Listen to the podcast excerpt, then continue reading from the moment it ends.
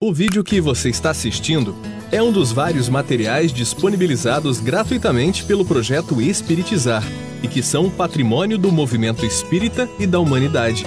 Na descrição do vídeo você encontra indicação de outros materiais relacionados a este assunto.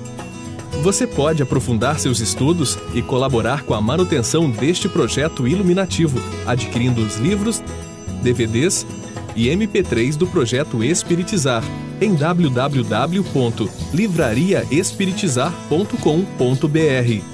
Encontre mais materiais como este e fique por dentro da agenda de palestras e seminários transmitidos ao vivo em www.espiritizar.org.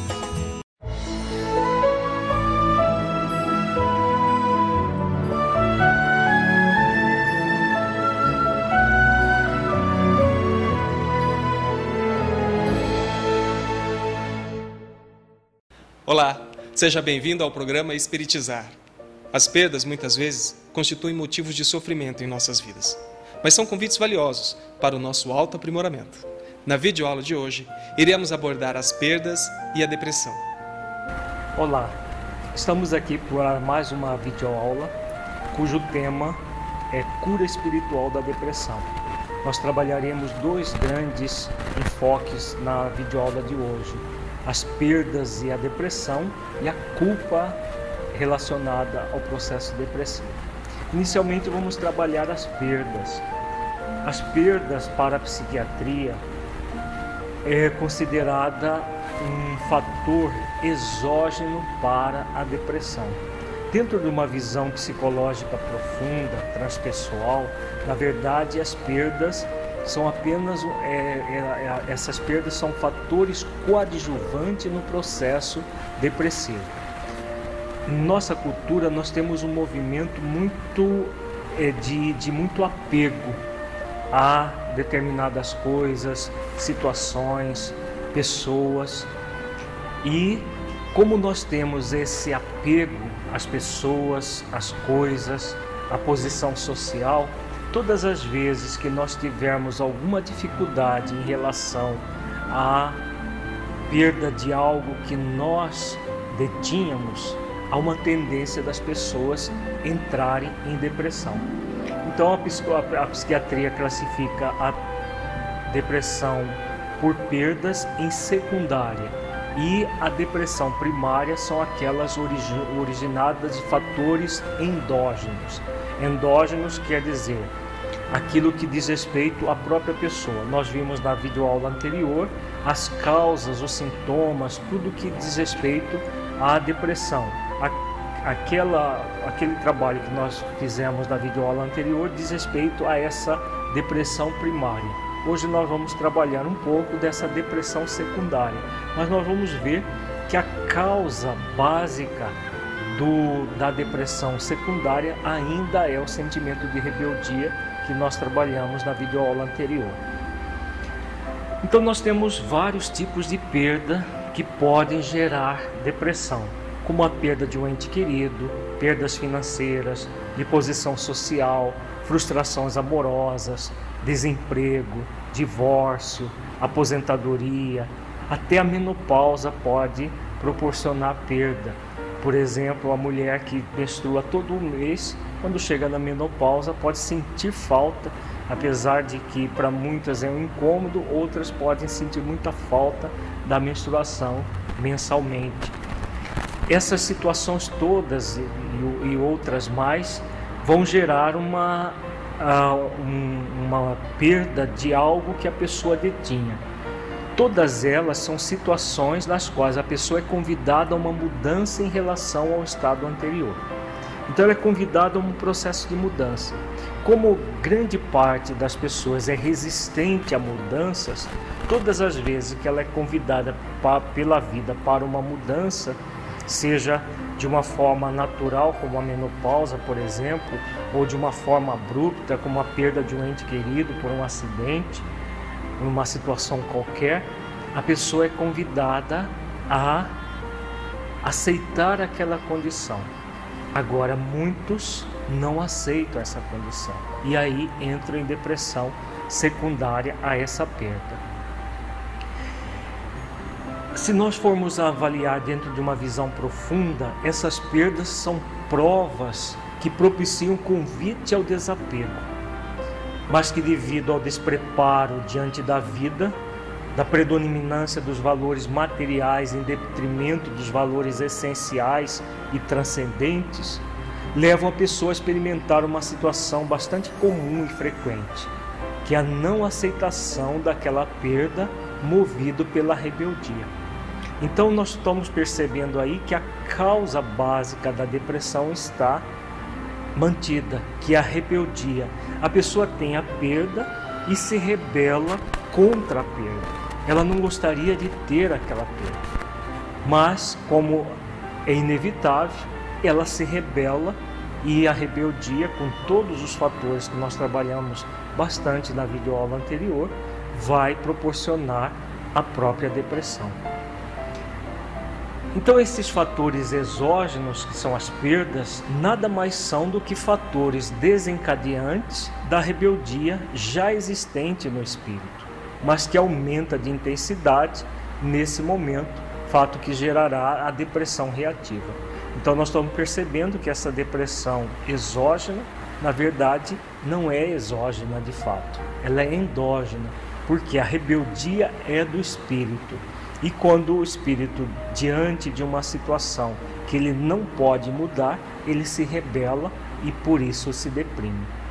É, porque passar por perdas e, e sofrer e ficar triste é natural. Agora, se deprimir já não é natural. Normalmente são as pessoas extremamente rebeldes, apegadas àquela situação que era confortável para ela e por pelo fato dela ter aquela perda, ela se rebela e aí entra no estado de sofrimento que poderia não acontecer, caso ela se dispusesse a aceitar as condições da vida como ela é. Então nós estamos vendo agora na tela que as perdas podem gerar duas situações: a inaceitação e a aceitação. Quando a pessoa não aceita aquilo que ela perdeu, movida pelo apego, o que vai acontecer? Ela vai entrar num sentimento de desespero, de angústia. Tem pessoas que entram em profundo desespero pelo fato de ter perdido, principalmente no caso de perda de entes queridos, que na verdade não é nenhuma perda, né? porque quando alguém desencarna, nós, essa pessoa vai para a dimensão espiritual e não, é, não há uma perda real. Mas para a pessoa que está pegada à matéria do, do ente querido, aquilo é uma perda que pode, pode gerar um profundo desespero. E esse desespero acaba produzindo a depressão. Nas pessoas que buscam fazer esforços de equilíbrio, esforços, esforços de aceitação da vida como ela é, o que acontece no caso de perdas? Ela tem um, um, um processo de aceitação, ela faz esforços de aceitar aquela perda como uma provação, como uma necessidade de aprendizado. Isso faz com que ela exercite o desapego. Ela detém aquilo que é uma dádiva divina e tudo que Deus nos oferece em determinado momento nós podemos perder. Se a pessoa vê a vida dessa maneira, ela cultiva o desapego. E aí, numa situação de perda de um ente querido, na, perda de, de posição social, emprego, financeira, qualquer perda, a pessoa ela ah, se sai bem do processo. Ela não entra em desespero com, a, com uma pessoa que está apegada. Por que, que ela acontece isso? Porque ela faz esforços de autoconfiança e de confiança em Deus. Ela confia nas suas possibilidades e confia que Deus é amor. E que se Deus é amor, ele não colocaria uma provação superior às forças dela. Então ela confia em si mesma, que ela pode superar aquela aprovação e confia que a providência divina estará velando por ela. Então, nesse caso, as perdas não produzem depressão. A pessoa fica triste naturalmente, como todo mundo, mas logo em seguida ela se recupera. Ela não, não chega a caracterizar a depressão, porque a depressão, nós vimos na videoaula anterior, que ela só é caracterizada como uma doença quando a tristeza ultrapassa um período de duas semanas. Então, a, a depressão secundária é uma depressão que acontece a partir de uma perda que a pessoa leva, às vezes, até meses, algumas pessoas anos para se recuperar. Quando se recuperam, porque tem muitas pessoas que vão e ficam a, a encarnação inteira dessa maneira, depressivas, deprimidas por causa de uma perda de um ente querido, por exemplo, que a pessoa não aceita aquela condição, isso tudo piorando muito a situação dela. Então nós vemos pelo esquema né, que podemos não aceitar e podemos aceitar. Se não aceitamos, o resultado vai ser muito ruim para nós. Se aceitamos as condições da vida, nós vamos evoluir, nós vamos crescer, apesar daquela perda momentânea, daquela perda transitória. A perda que mais gera processo depressivo é a perda de entes queridos. Como nós falamos, nós colocamos aqui na tela perda entre aspas, porque na verdade não é uma perda. Mas para, para pessoas materialistas, por exemplo, quando um ente querido desencarna, é que ele é como se ele morresse para sempre. Morreu, acabou, como muita gente é, vê ainda assim. Porque essas pessoas ainda estão envolvidas pela ignorância do não saber. Em relação à perda, nós podemos ter sempre três níveis de, de ignorância, aliás, em qualquer situação da vida: a ignorância do não saber, do não sentir e no, do não vivenciar. A pessoa materialista, a pessoa que não tem uma visão espiritual profunda da vida, está ainda envolvida com os três níveis de ignorância. Ela não sabe que quando nós morremos, o corpo morre, o espírito continua vivo. E como ela não sabe isso, o desespero, a angústia, a perturbação, a depressão de pessoas que têm um ente querido que desencarna é, numa situação qualquer vai proporcionar um estado de muito sofrimento. Agora existem as pessoas que já superaram a ignorância do não saber, mas mesmo assim entram em depressão quando um ente querido desencarna. Por que isso acontece? Porque elas superaram a ignorância do não saber. Elas já sabem que quando morre uma pessoa, só o corpo morre, o espírito continua vivo. Isso acontece com muitas pessoas que são religiosas, pessoas que acreditam em Deus, que acreditam na vida após a morte. Mas o crer só está no nível do saber. Ainda a pessoa não sente no coração. Muitos espíritas se encontram nessa categoria. A pessoa já sabe, às vezes a pessoa é até um médium, que vê espíritos, que, que, que trata com espíritos cotidianamente, sabe que a vida continua, mas ainda não sente profundamente isso no coração. E como não sente, se acontece de um ente querido desencarnar, a pessoa entra em depressão porque ela não superou ainda a ignorância do não sentir.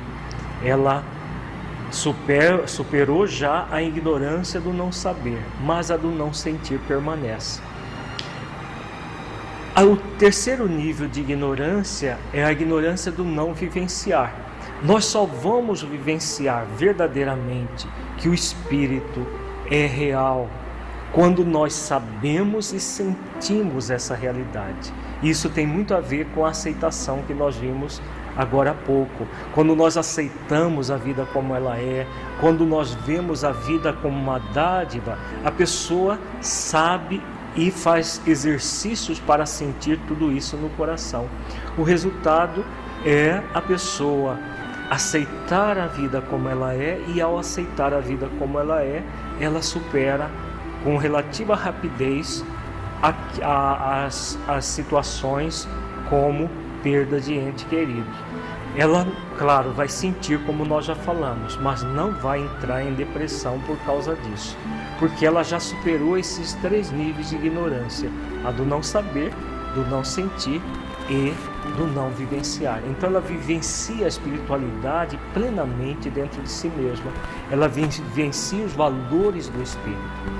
Quando nós vivenciamos esses valores do espírito, as perdas não gerarão nenhum problema de depressão em nós, não gerarão nenhuma dificuldade maior para nós, porque nós já, já realmente fizemos os esforços necessários para superar esses três níveis de ignorância. Essa reflexão que nós fizemos com relação ente, aos entes queridos serve para todas as outras perdas, como financeira, de posição social, né, qualquer perda que a pessoa tenha na sua vida. Se ao recebermos com rebeldia, iremos nos desesperar e fatalmente entraremos em depressão. Se as encararmos como convites para reflexão e transformação, passaremos pela dor natural da perda, mas logo a superaremos, pois estaremos exercitando o amor à vida e as questões essenciais da vida. Então a escolha sempre será nossa, a escolha do que nós queremos para a nossa vida. Nós queremos nos desesperar, nos angustiar e nos perturbar com o processo depressivo, hajamos com rebeldia. Claro, com toda certeza ninguém quer isso. Só que muitas vezes nós o tempo todo estamos agindo assim, agindo com rebeldia frente às leis divinas, como se Deus fosse um carrasco que tira, por exemplo, um ente querido em tenra idade e nos leva para uma situação insuportável. Se isso aconteceu conosco, é porque nós podemos suportar. É uma provação. Algum motivo existe para isso. Deus é Pai, é sábio, é soberanamente justo e bom. Então, se nós aceitarmos essa condição, a condição de que nós estamos sendo provados numa, no, em algo que nós não sabemos o porquê, mas que pela lei de causa e efeito, com certeza existe um motivo para aquilo, nós permaneceremos em paz e estaremos em equilíbrio. Do, ao contrário, se agirmos com rebeldia, nós entraremos no estado de desespero, de angústia, de perturbação e a depressão pode nos levar, é, nós podemos levar meses para nos recuperar da depressão e às vezes até anos, e às vezes não recuperar a encarnação inteira, voltando para o mundo espiritual como um suicida indireto.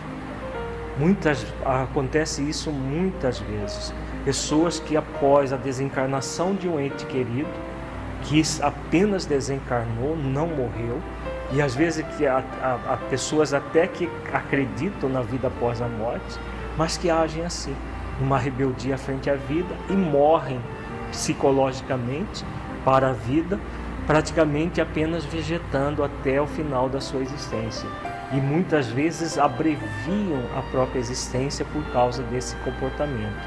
Numa futura videoaula nós vamos trabalhar a questão do suicídio ligado à depressão, que tem muito a ver com processos assim. No próximo bloco, nós trabalharemos a questão da culpa e depressão. Porque a culpa é tão nociva e é uma, um grande fator gerador de depressão.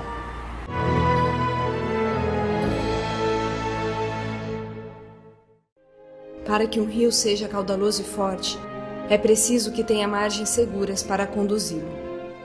Para que uma flor desabroche, é preciso antes que ela tenha a sustentação vigorosa da planta. Para que sejamos pessoas de bem, é preciso nos qualificar, humanizar, para espiritizar. Projeto Espiritizar. Acesse o nosso site e saiba mais. www.espiritizar.org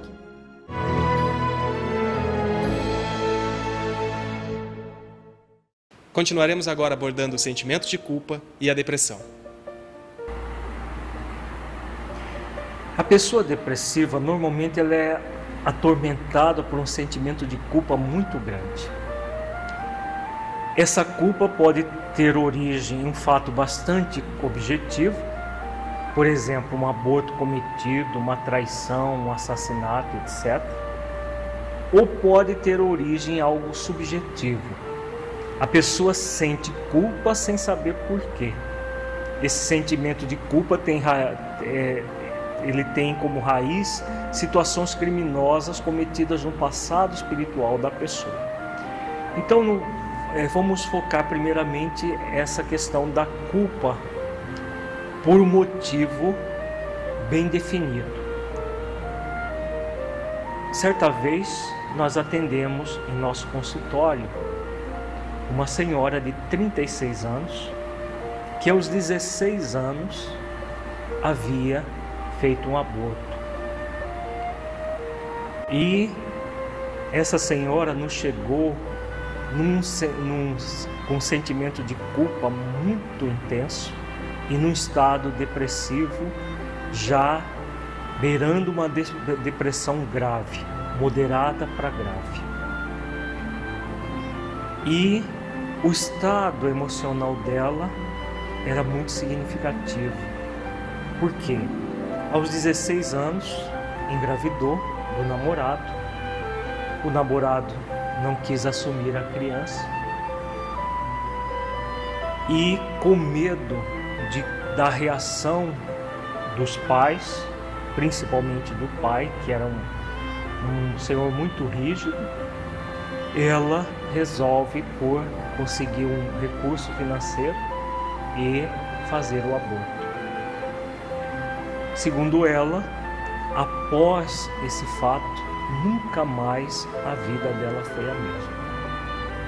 Quase que diariamente essa senhora sonhava com o próprio filho todo ensanguentado, todo é, esfacelado e o sentimento de culpa que ela passou a nutrir foi enorme. Nós sabemos que Processos assim têm muito a ver com o espírito reencarnante que foi abortado, que passa muitas vezes a obsidiar a própria mãe, que seria a mãe dele, e pode gerar com isso processos depressivos muito graves a partir desse do, do fenômeno obsessivo que começa após o aborto.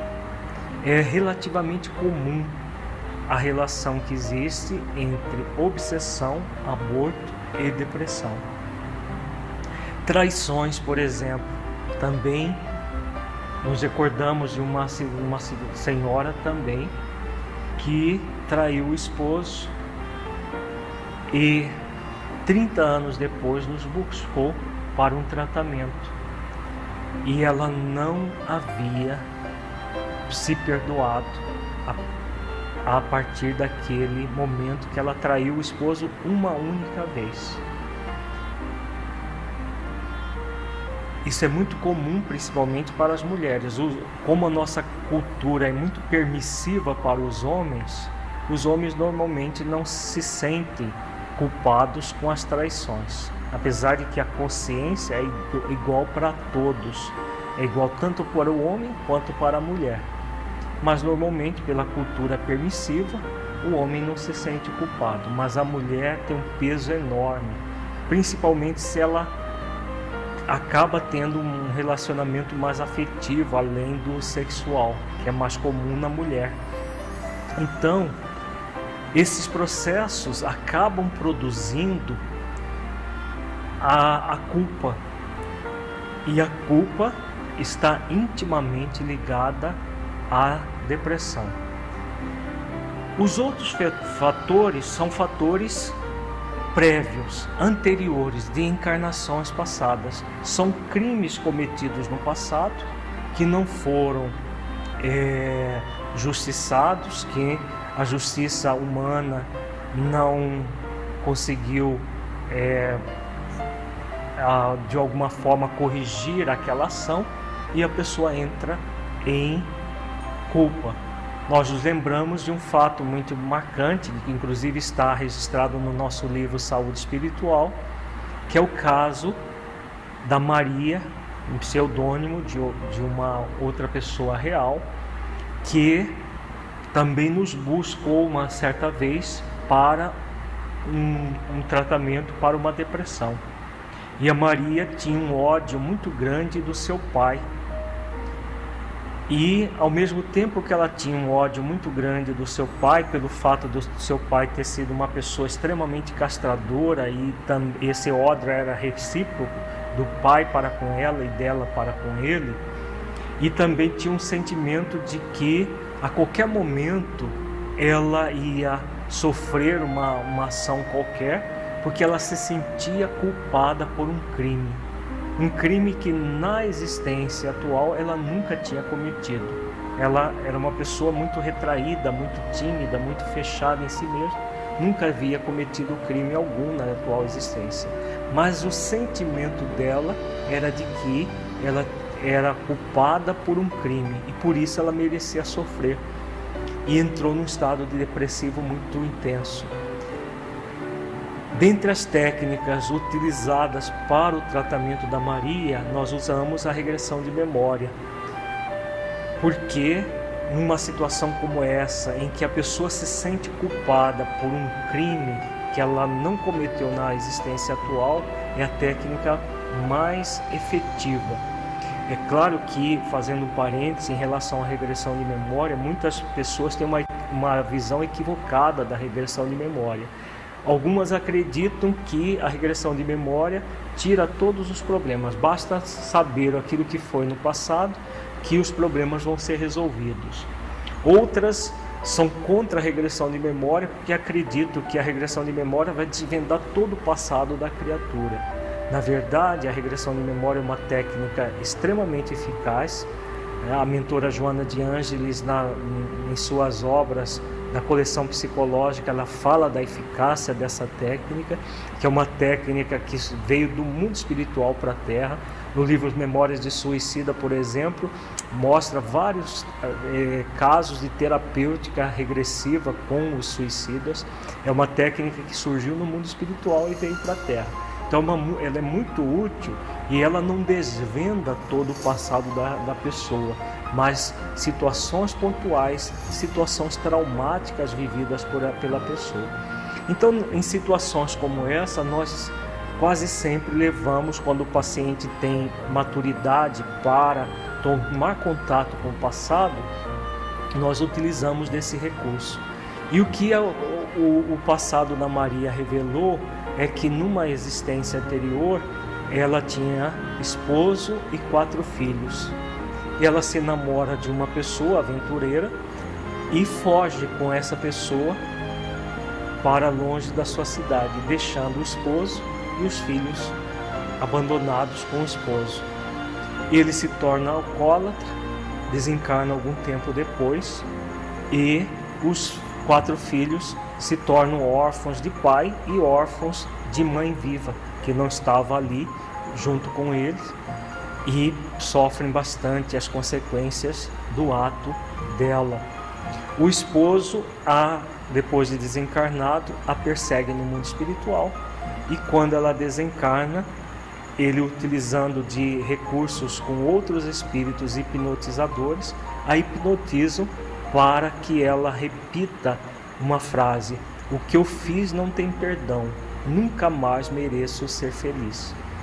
Então, o que acontece com a Maria? Uma, é um, um, o que aconteceu com a Maria é um fato que acontece com muitas pessoas que têm processos depressivos. Ela, a pessoa se sente culpada por algo que ela não sabe o porquê. E a causa é anterior, a causa é no, do passado espiritual. Maria, o pai da Maria, o pai atual, era o antigo esposo que reencarnou para que aprendesse a amá-la e ela amá-lo e respeitá-lo. Mas, infelizmente, ele não quis saber de realmente nutrir o carinho e sentimento amorável por ela. Depois de, de todo esse trabalho, a Maria conseguiu perdoar o pai, que era o esposo e obsessor do passado, e se renovou e se libertou do processo depressivo. Então nós vemos com esses exemplos o quanto o sentimento de culpa está relacionado à depressão. Então a pessoa com tendência depressiva, ela quer que ela própria e o universo à sua volta estejam em conformidade, ela acredita ser de forma perfeita. Resultado de um sentimento de onipotência que ela gostaria de ter, movido pelo seu orgulho, para fazer com que tudo que ela desejasse ser diferente, que assim fosse. Então a pessoa quer o um mundo perfeito.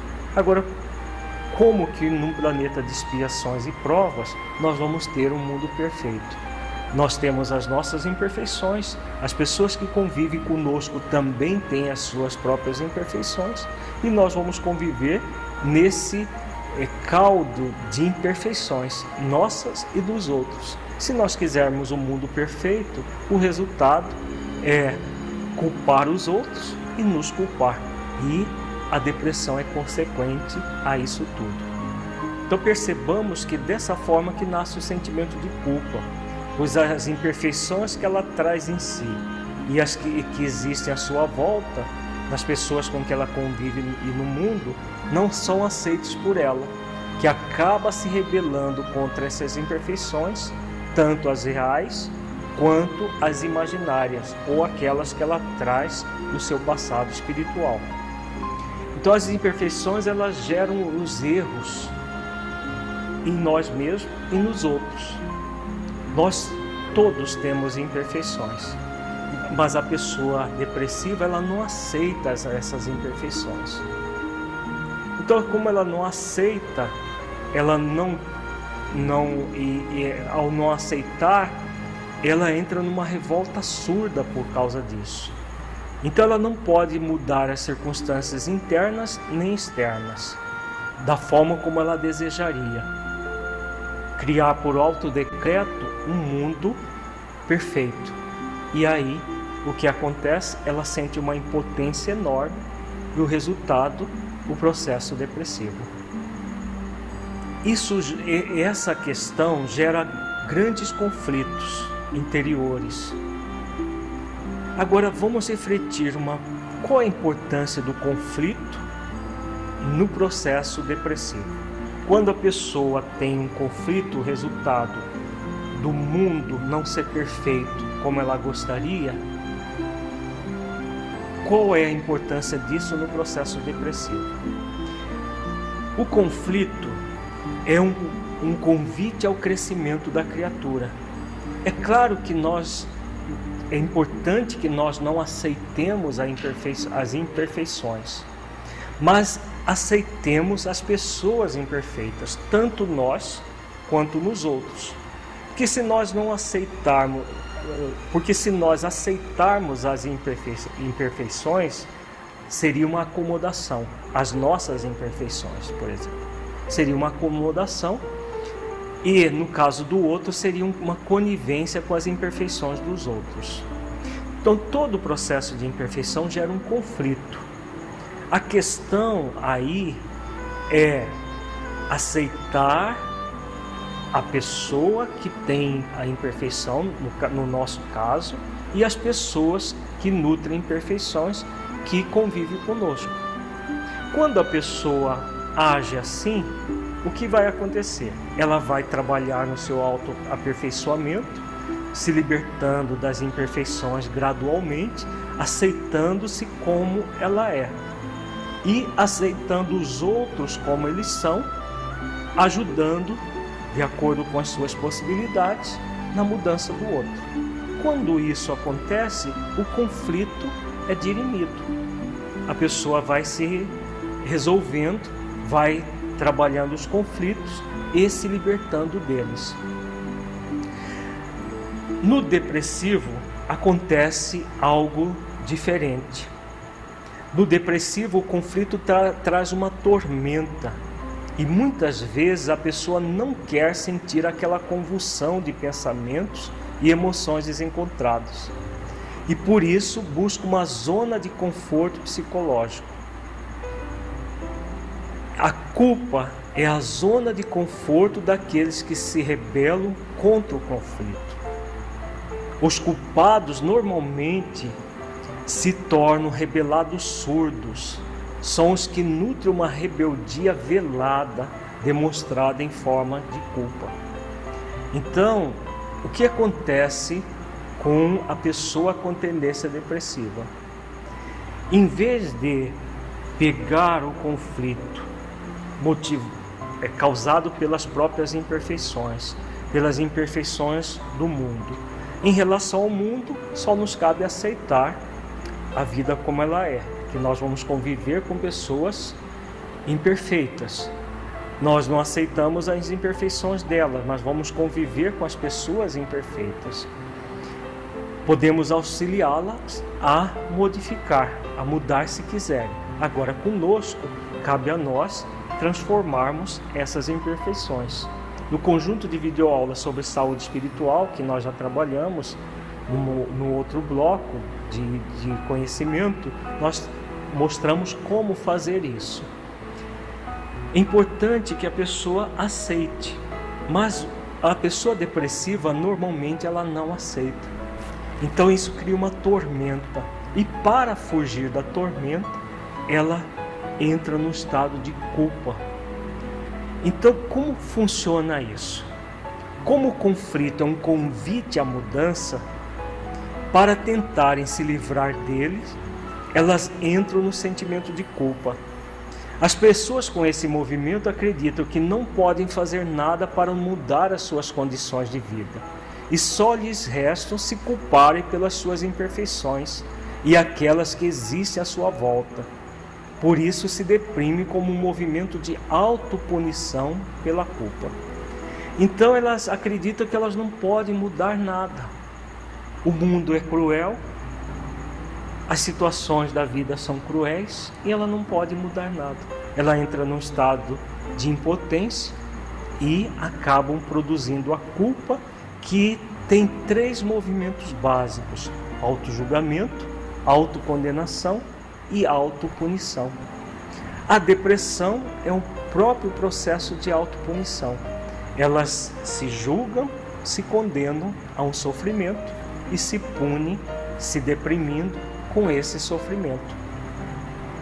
O que acontece com o depressivo nessa situação?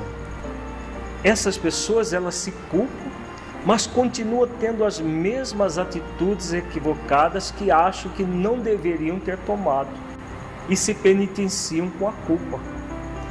Essas pessoas repetem exaustivamente expressões como: eu não deveria ter feito isso, eu deveria ter feito de forma diferente.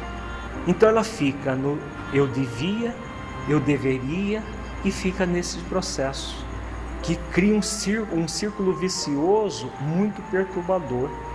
Elas se penitenciam com a autopunição, que é a própria depressão, mas permanece tendo as mesmas ações, sem aproveitar as imperfeições para se autotransformarem, utilizando as imperfeições como oportunidade de crescimento interior.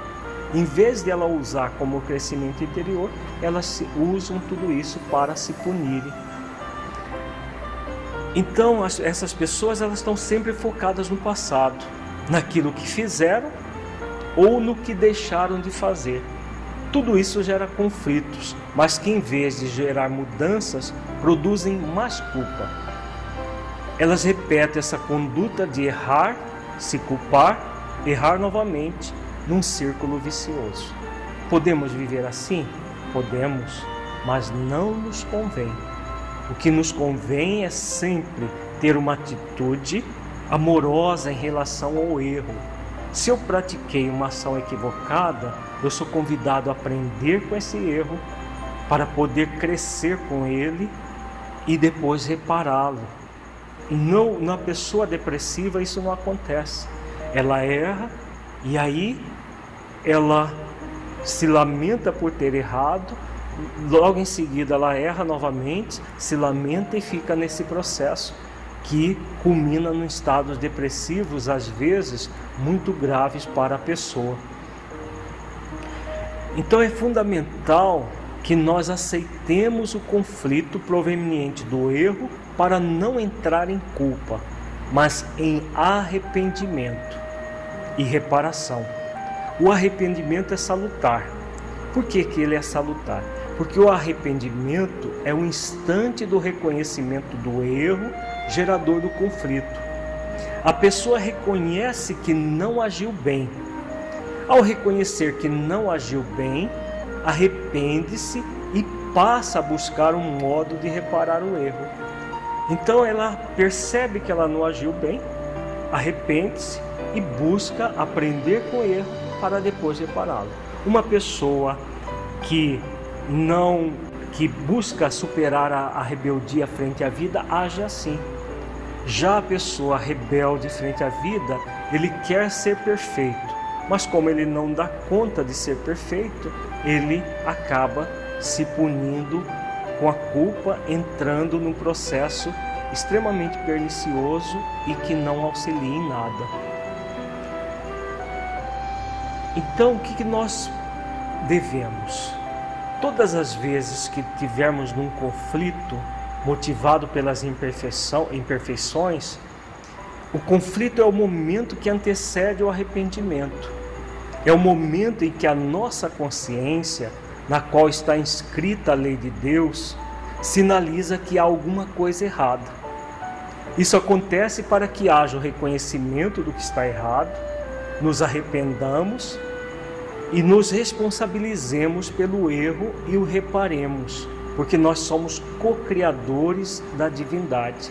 Nós nascemos para, fomos criados para sermos felizes, Fomos criados para evoluir até a plenitude e não para ficar chafurdando no erro. Acontece que errar faz parte do nosso processo evolutivo, mas acertar é nossa meta maior, até a completa purificação espiritual. Então, errar faz parte, porque nós somos criados simples e ignorantes. Agora, nossa meta final é o acerto e não o erro. Quando a pessoa se culpa pelo erro, ela fica apenas reprisando o mesmo comportamento. Então, esse mecanismo natural da vida está pervertido na pessoa depressiva, pois a sua atitude rebelde não permite isso. Ela já quer ser perfeita por alto decreto e não quer ir se aperfeiçoando aos poucos, como todo mundo. Todos nós fomos criados para nos aperfeiçoar num processo de constância frente à vida. A pessoa depressiva quer se aperfeiçoar por autodecreto. A partir de hoje eu sou perfeito e o mundo à minha volta é perfeito. É claro que isso não é possível de acontecer. E aí a depressão vem em consequência disso.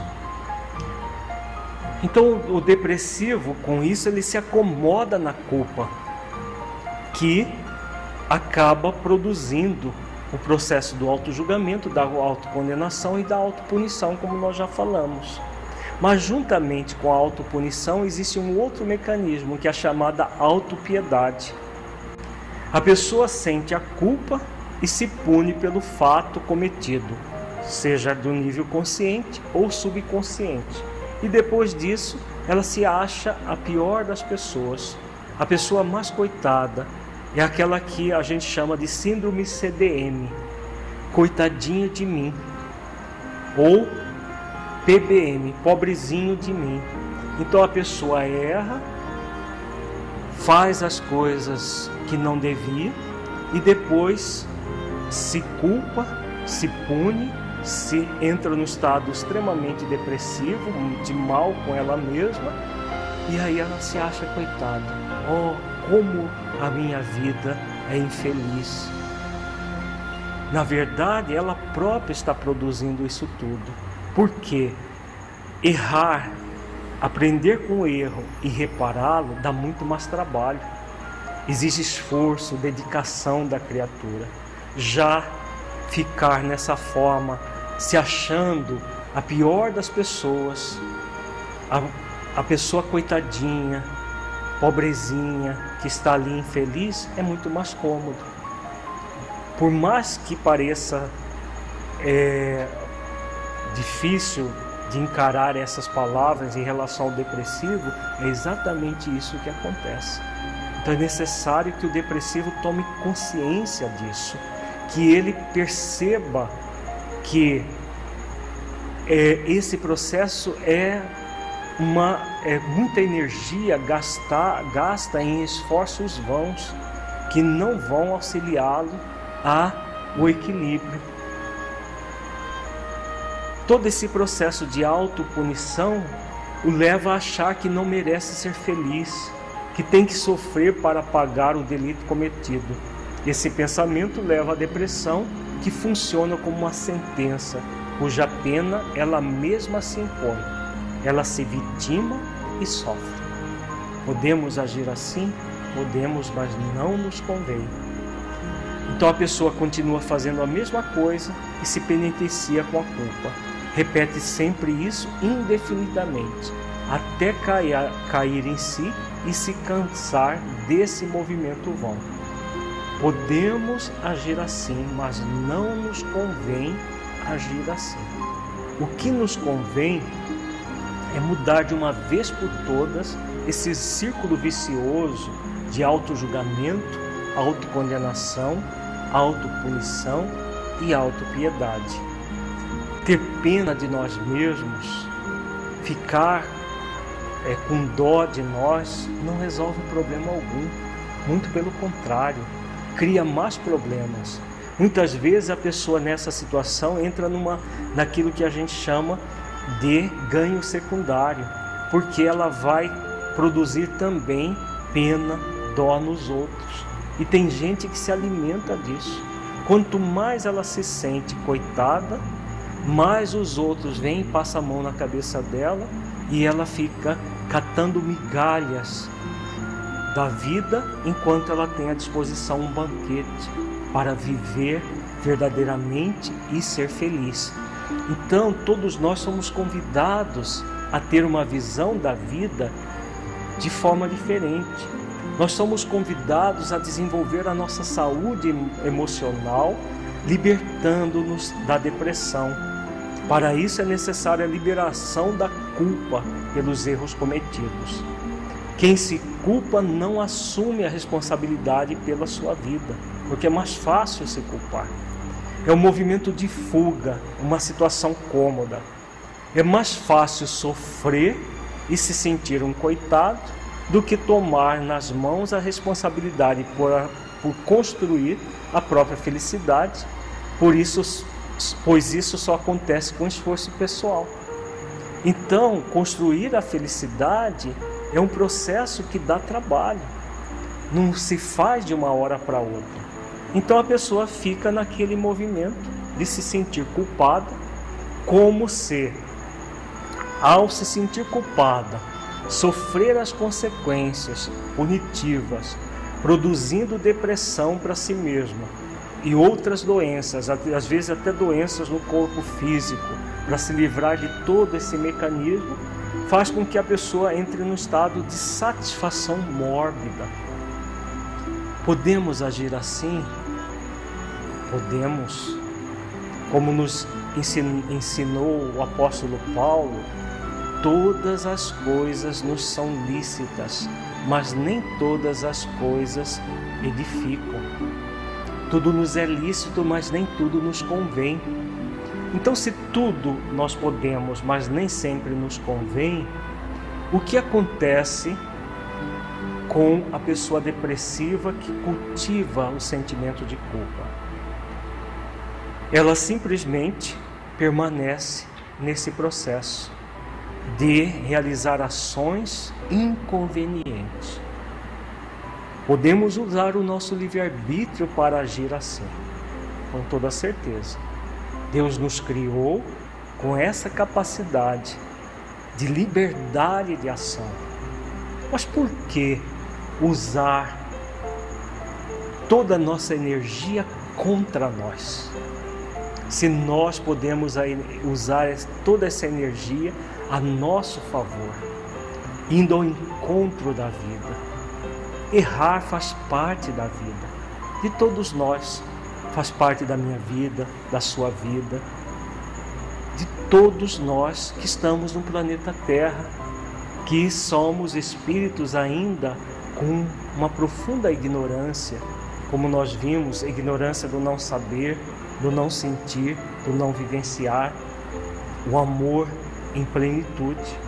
Todos nós temos essas dificuldades. Nós somos convidados a assumir a responsabilidade pelos nossos erros arrependendo-nos de tê-los cometido. Eu não devia ter feito, mas eu fiz. Seja um aborto, seja um, um adultério, seja uma situação de vida anterior, qualquer situação. É claro que o ideal é não realizar a ação, mas uma vez realizada, não adianta entrarmos em mecanismos autopunitivos, porque não vai resolver o erro. Nós vamos tentar é, substituir um erro com outro erro, sobrepondo outro erro em cima. Se eu fiz mal, mal a alguém, entrando num sentimento de autopunição e me sentindo coitado por causa disso, eu vou apenas cultivar o desamor por mim mesmo ao invés de superar o erro cometido. E nós somos convidados a aprender com o erro para depois repará-lo.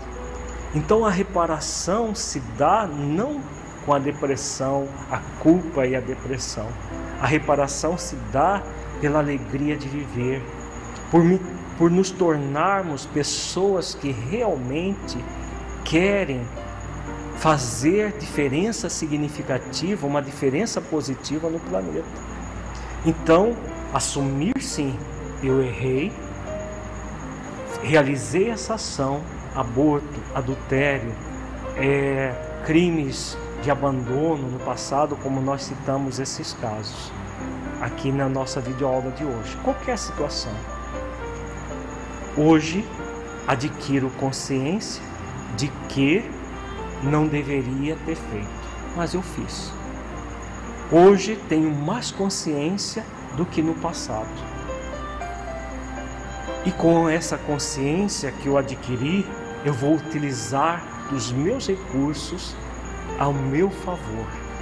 Porque ao me tornar uma pessoa mais amorosa, mais feliz, o que vai acontecer comigo?